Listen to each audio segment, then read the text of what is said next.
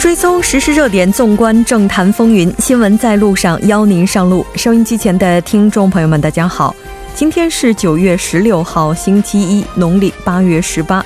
欢迎您准时收听首尔交通广播，调频一零点三，我是主持木真。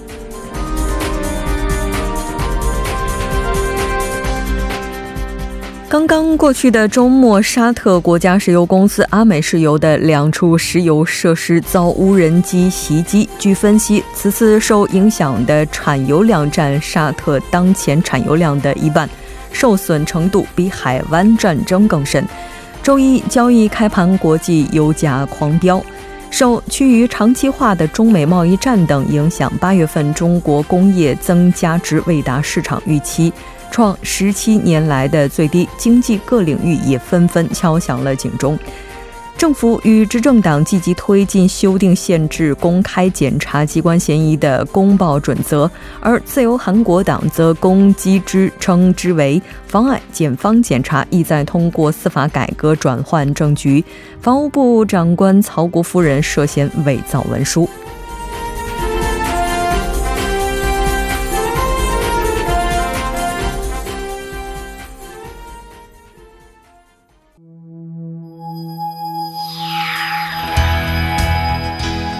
您正在收听的是 FM 一零一点三首尔交通广播新闻在路上。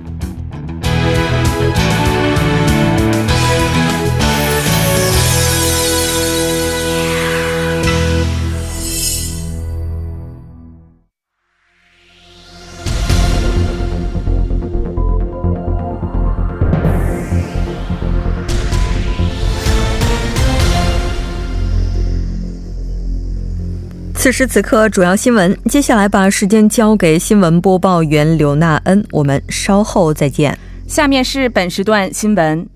今天，文在寅总统表示，即将重启美北无核化实务协商，韩国政府将尽一切努力，促进韩半岛和平进程走向和平经济，开启共同繁荣的未来。当天，文在寅总统在青瓦台主持召开的首席助理。会议上表示，将参加下周在纽约举行的联合国大会。他还表示，将通过与美国总统特朗普的首脑会谈，积极促进美北展开对话。同时，为了巩固韩美同盟，促进双边关系，将坦诚不公的交换意见。下一条消息，今天韩国政府以外交部发言人的名义发表评论，表示。无人机袭击沙特阿美石油公司，严重威胁重要的国际能源基础设施，损害全球能源安全和地区稳定。韩方对此深感忧虑，并谴责一切类似攻击行径。韩方将密切关注沙特阿拉伯政府和阿美公司的立场。当地时间十四号，阿美在沙特东部的阿布盖格炼油厂和胡泰斯、胡赖斯油田遭到无人机袭击，重创沙特的石油生产。下一条消息：首尔中央地方法院将于今天决定是否拘留法务部长官曹国的侄子曹曹某。今天凌晨，首尔中央地方检察厅以涉嫌违反资本市场法、贪污渎职、毁灭证据等为由，对私募基金经营公司的实际所有人曹某申请了拘捕令。当天下午三点，法院对曹某进行嫌疑人审问，并将决定是否对其进行拘留。下一条消息。今天下午，朝野交涉团体三党院内代表在国会会面，就定期国会日程等事宜进行了讨论，但未能达成协议。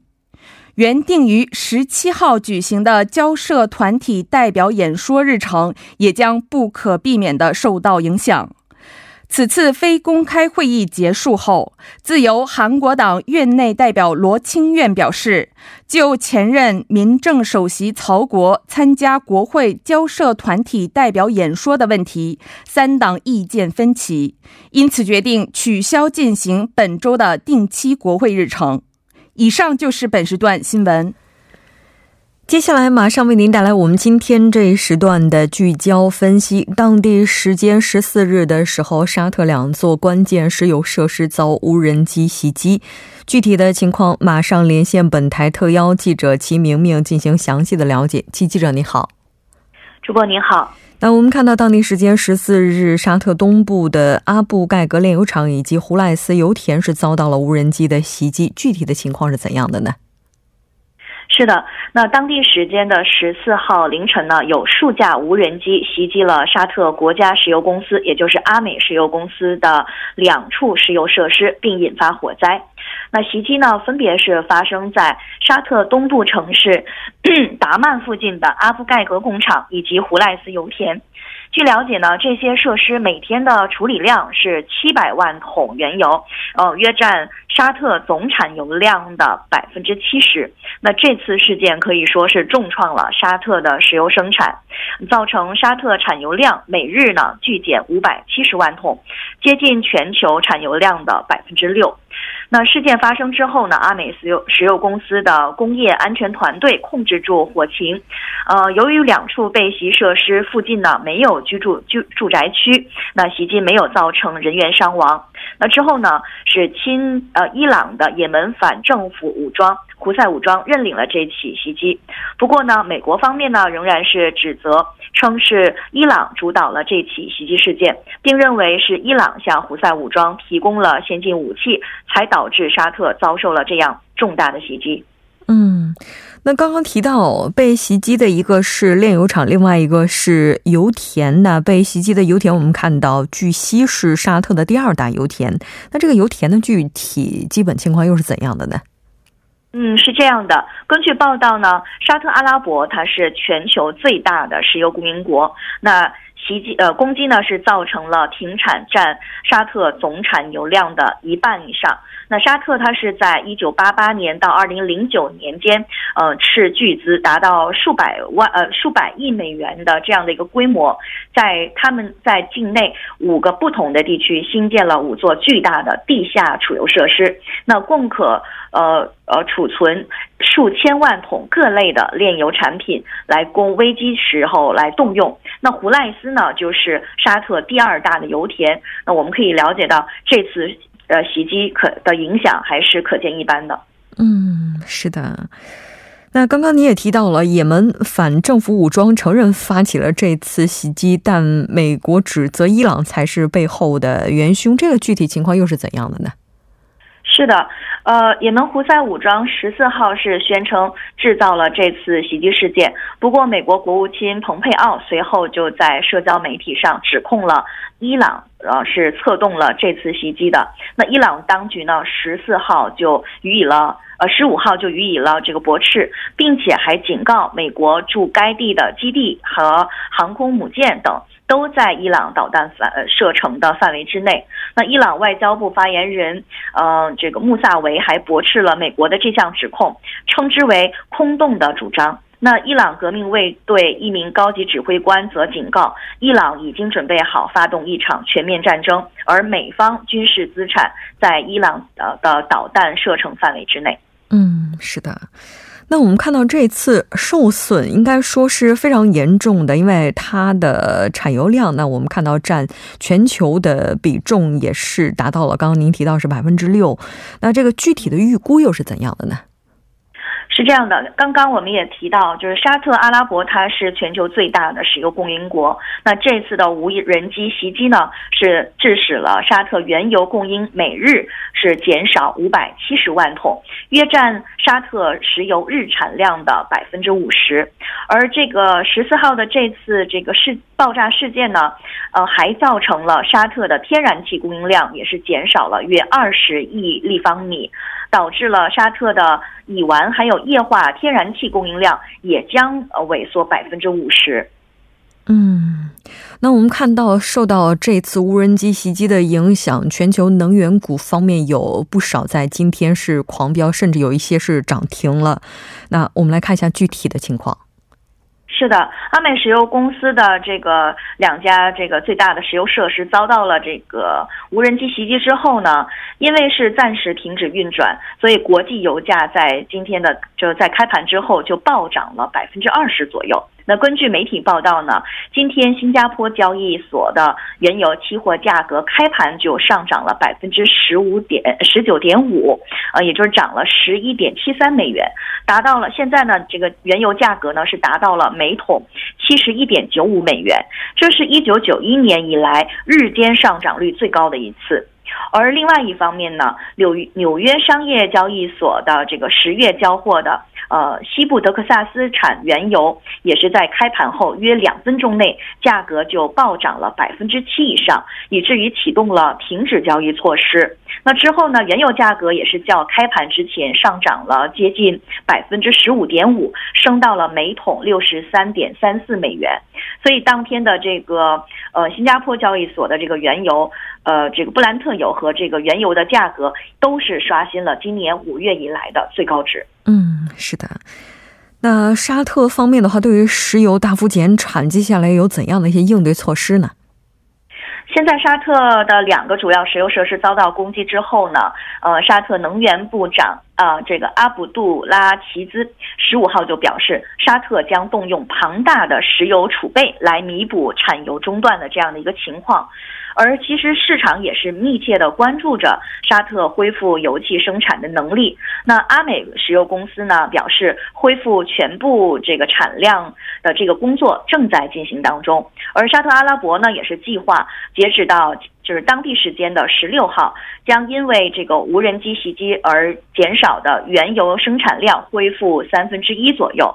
呃，根据沙特的一位消息人士表示，到十六号为止，那每天呢是可以恢复两百万桶左右的石油。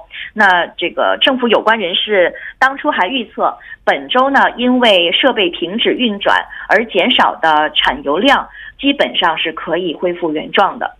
不过呢，也有消息人士指出，要全面的这个恢复产量，可能还是需要数周的时间，而不是短短的几天。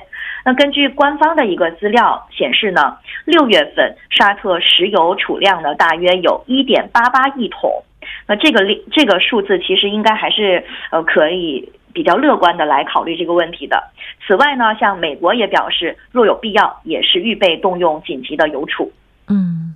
那目前应该说供应链中断的问题给全球也是带来了极大的影响。美国方面呢表示已经准备好在必要的情况下动用美国紧急原油储备。是的，十五号呢，这个特朗普就表示他已经授权必要时动用美国的战略石油储备，释放的石油量呢将足以保持市场供应充足。那特朗普还在推特中中表示，基于对沙特阿拉伯的袭击可能会对油价产生影响，呃，所以已经授权有必要时呢从战略石油储备当中来释放石油。那其余数量呢有待确定，呃，不过呢将足以保持市场供应的。这个充足，而且他还补充呢，呃，他还通知了所有相关机构，加快批准德克萨斯州和其他各州目前正在审批的输油管道。那此前呢，美国能源部是表示，该部准备必要时动用战略石油储备，扭转石油市场的任何冲击。那美国能源部长就指示部下与国际能源署合作，寻求在国际市场采取必要措施。那据报道呢，美国的战略石油储备量呢是六点三亿桶。嗯。我们看到国际能源署方面呢是表示，就当前而言，商业原油库存充足，也意味着原油市场供应方面暂时不会出现特别大的问题。那沙特油田遭遇袭击事件，这个事件对于韩国市场又会产产生怎样的影响呢？其实，在韩国国内呢，也是非常关注这个问题。那今天呢，韩国产业通商资源部就沙特阿拉伯国营石油公司阿美石油公司的这个主要石油设施还有油田遭到破坏的事情表示，目前原油供应呢是不会受到影响的。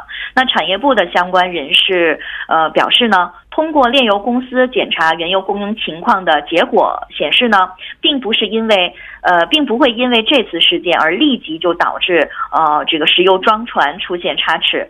那据了解呢，出口港也与这次受到攻击的地方相距。比较远，那装船的工作也是正常的在进行。那据了解，沙特政府也是计划以为了以防万一，是发放储备油，正常的去供应合同物料。那但是产业部呢，也是认为，如果设施恢复长期化，那可能会被会对部分供求产生影响。因此呢，呃，也是在今天下午与业界召开了紧急会议，来这个计划制定对策。那产业部的相关人士就补充到，现在呢，暂时是处于密切关注情况的一个阶段。呃，油价变动的问题呢，其实也是在控制之中，呃，就是监控之中。呃，油价在最开始的时候是呃出现了暴涨的情况，但是现在呢，也是逐渐的稳定下来了。嗯，是的，没错。那我们看到不少的分析师目前表示，更大的问题是市场溢价将多大程度上计入更多潜在袭击的风险。另外，后续对市场的影响还主要取决于供应链中断何时结束。再次感谢其记者带来今天的这期连线，我们下期再见。好的，下期见。接下来关注一下这一时段的路况、交通以及气象信息。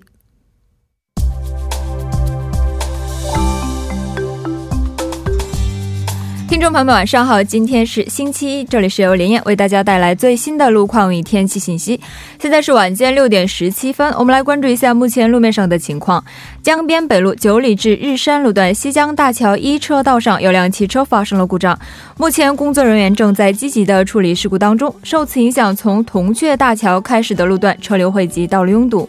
首尔至襄阳间高速公路是。首尔至襄阳路段，稍过内村进出口四公里，二车道上有辆货车发生了故障，请途经的车主们提前变道行驶。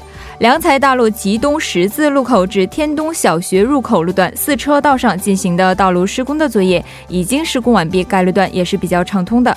首尔外部循环高速公路九里至板桥方向，江一进出口至河南分岔口、西河南进出口至松坡进出口、板桥分岔口附近两公里区间的路段。晚高峰车流增加，道路拥堵。相反方向，板桥分岔口至城南进出口、西河南进出口附近两公里区间，广延隧道至土平进出口、九里南阳收费站至九里进出口路段晚高峰车辆行驶缓慢，道路拥堵。好的，了解一下明天的天气情况。明天受到高气压的影响，全国大部分地区是以晴天为主的。首尔的凌晨气温将会维持在十八度左右，白天气温维持在二十八度左右。昼夜温差较大，请各位听众朋友们注意健康管理，并且内陆和江源山区凌晨将会出现大雾天气，能见度低，请各位车主们小心驾驶。今天傍晚到夜间晴，最低气温二十一度，最大相对湿度百分之六十五。明天白天晴见多云，最高气温二十八度。好的，以上就是这时段的路况与天气信息，祝您出行平安，我们稍后再见。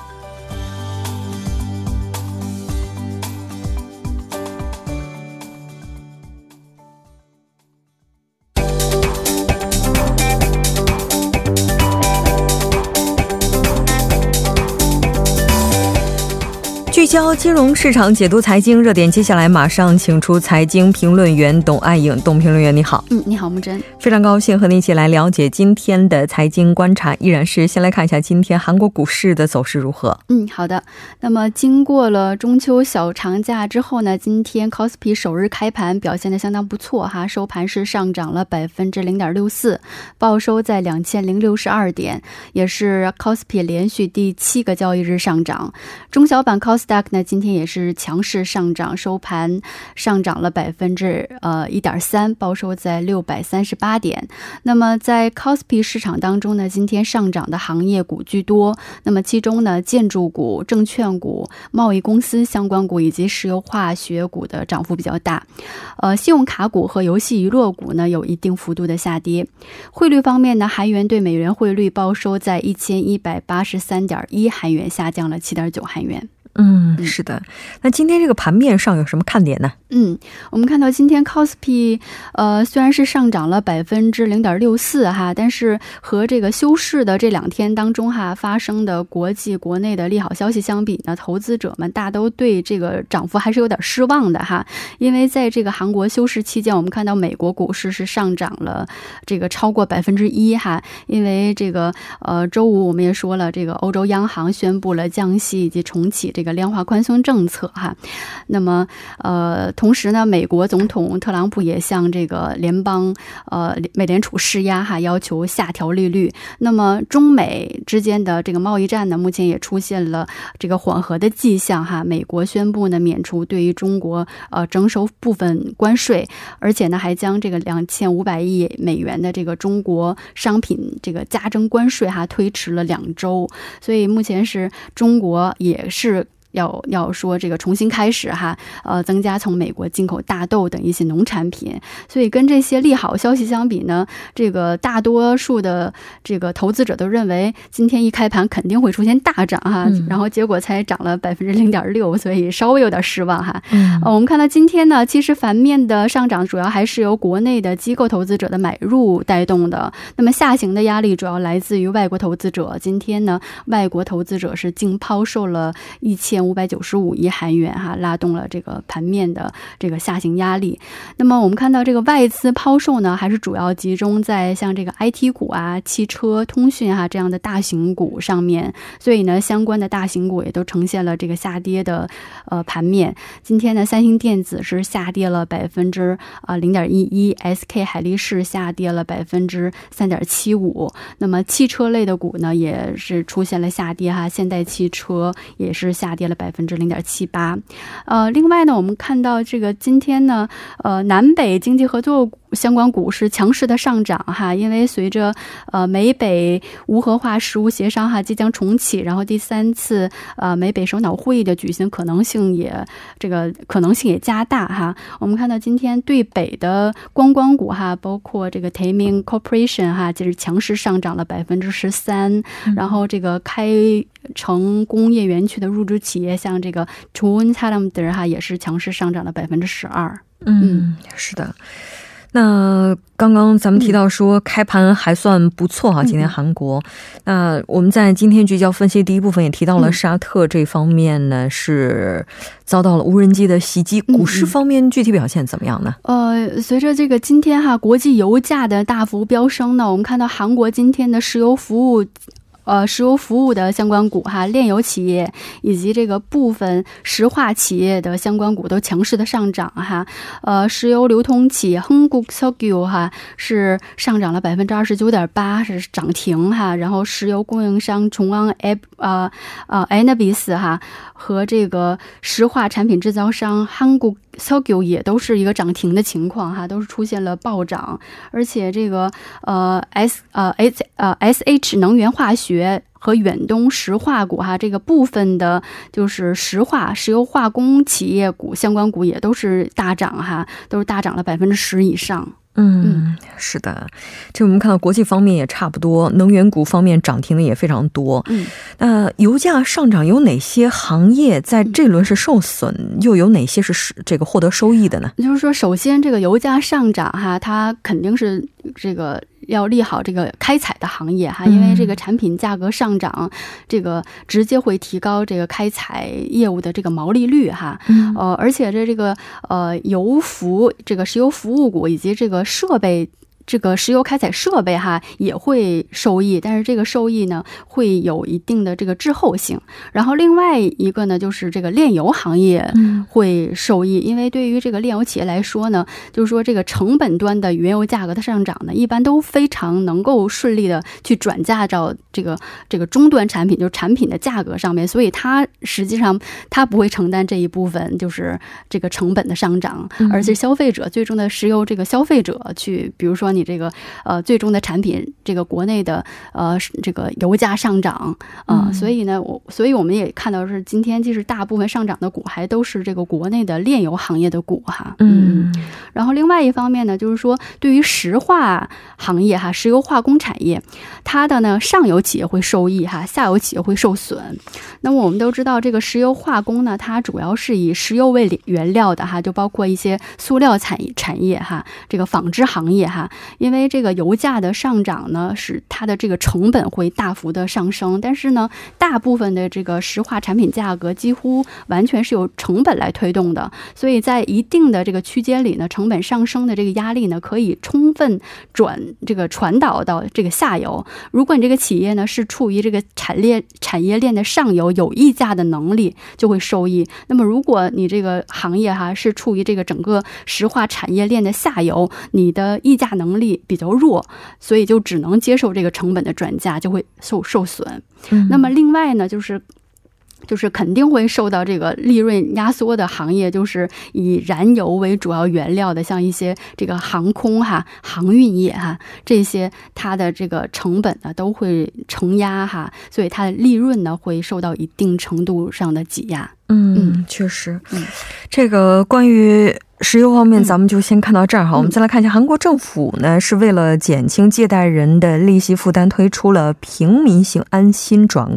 换贷款，嗯，是的，这是怎样的一种贷款呢？嗯，那么，呃，这个贷款呢是是这样的哈，从这个在今年哈七月二十三号之前哈，比如说你在银行或者其他的金融机构哈，以变动利率获得的这个住宅担保贷款的人呢，就有机会转换到这种平民型的。这个安心贷款，那么这个安心贷款呢，它是以十年到三十年为期限，哈，年利率是呃百分之一点八五到百分之二点一的这个呃固定的利率。就是说，一呢，它是一种这个固定的利率，就是减少减少了你之前这个贷款的时候这个利率变动的风险。然后，如果你之前贷款就是固定利率的贷款呢，那么这次呃就不就转转换不了了。你就说你之前是这个浮动性的利率，然后这次你可以给它转换到固定利率上。另外呢，我们看到它这个利利息是非常低的哈。嗯。一般的这个房贷我们都知道，一般在百分之三到百分之四哈利息，而这个贷款是百分之八点五到百分之二点一，所以是非常低了哈。所以减少了这个贷款人的负担。就是。而且这个一点八五到百分之二点一。啊，对对，百分呃百分之一点八五到百分之二点一，就相当于一半了哈。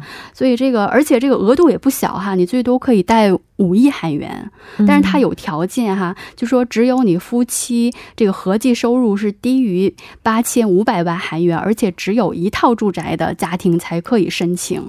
嗯，但是呢，如果你是这个新婚夫妇，或者是有两名子女以上的家庭，这个夫妻合计收入就是一亿韩元以下就可以申请到这个贷款。是，嗯，我们看到从今天开始就可以申请了哈，然后它的截止日期是到二十九号。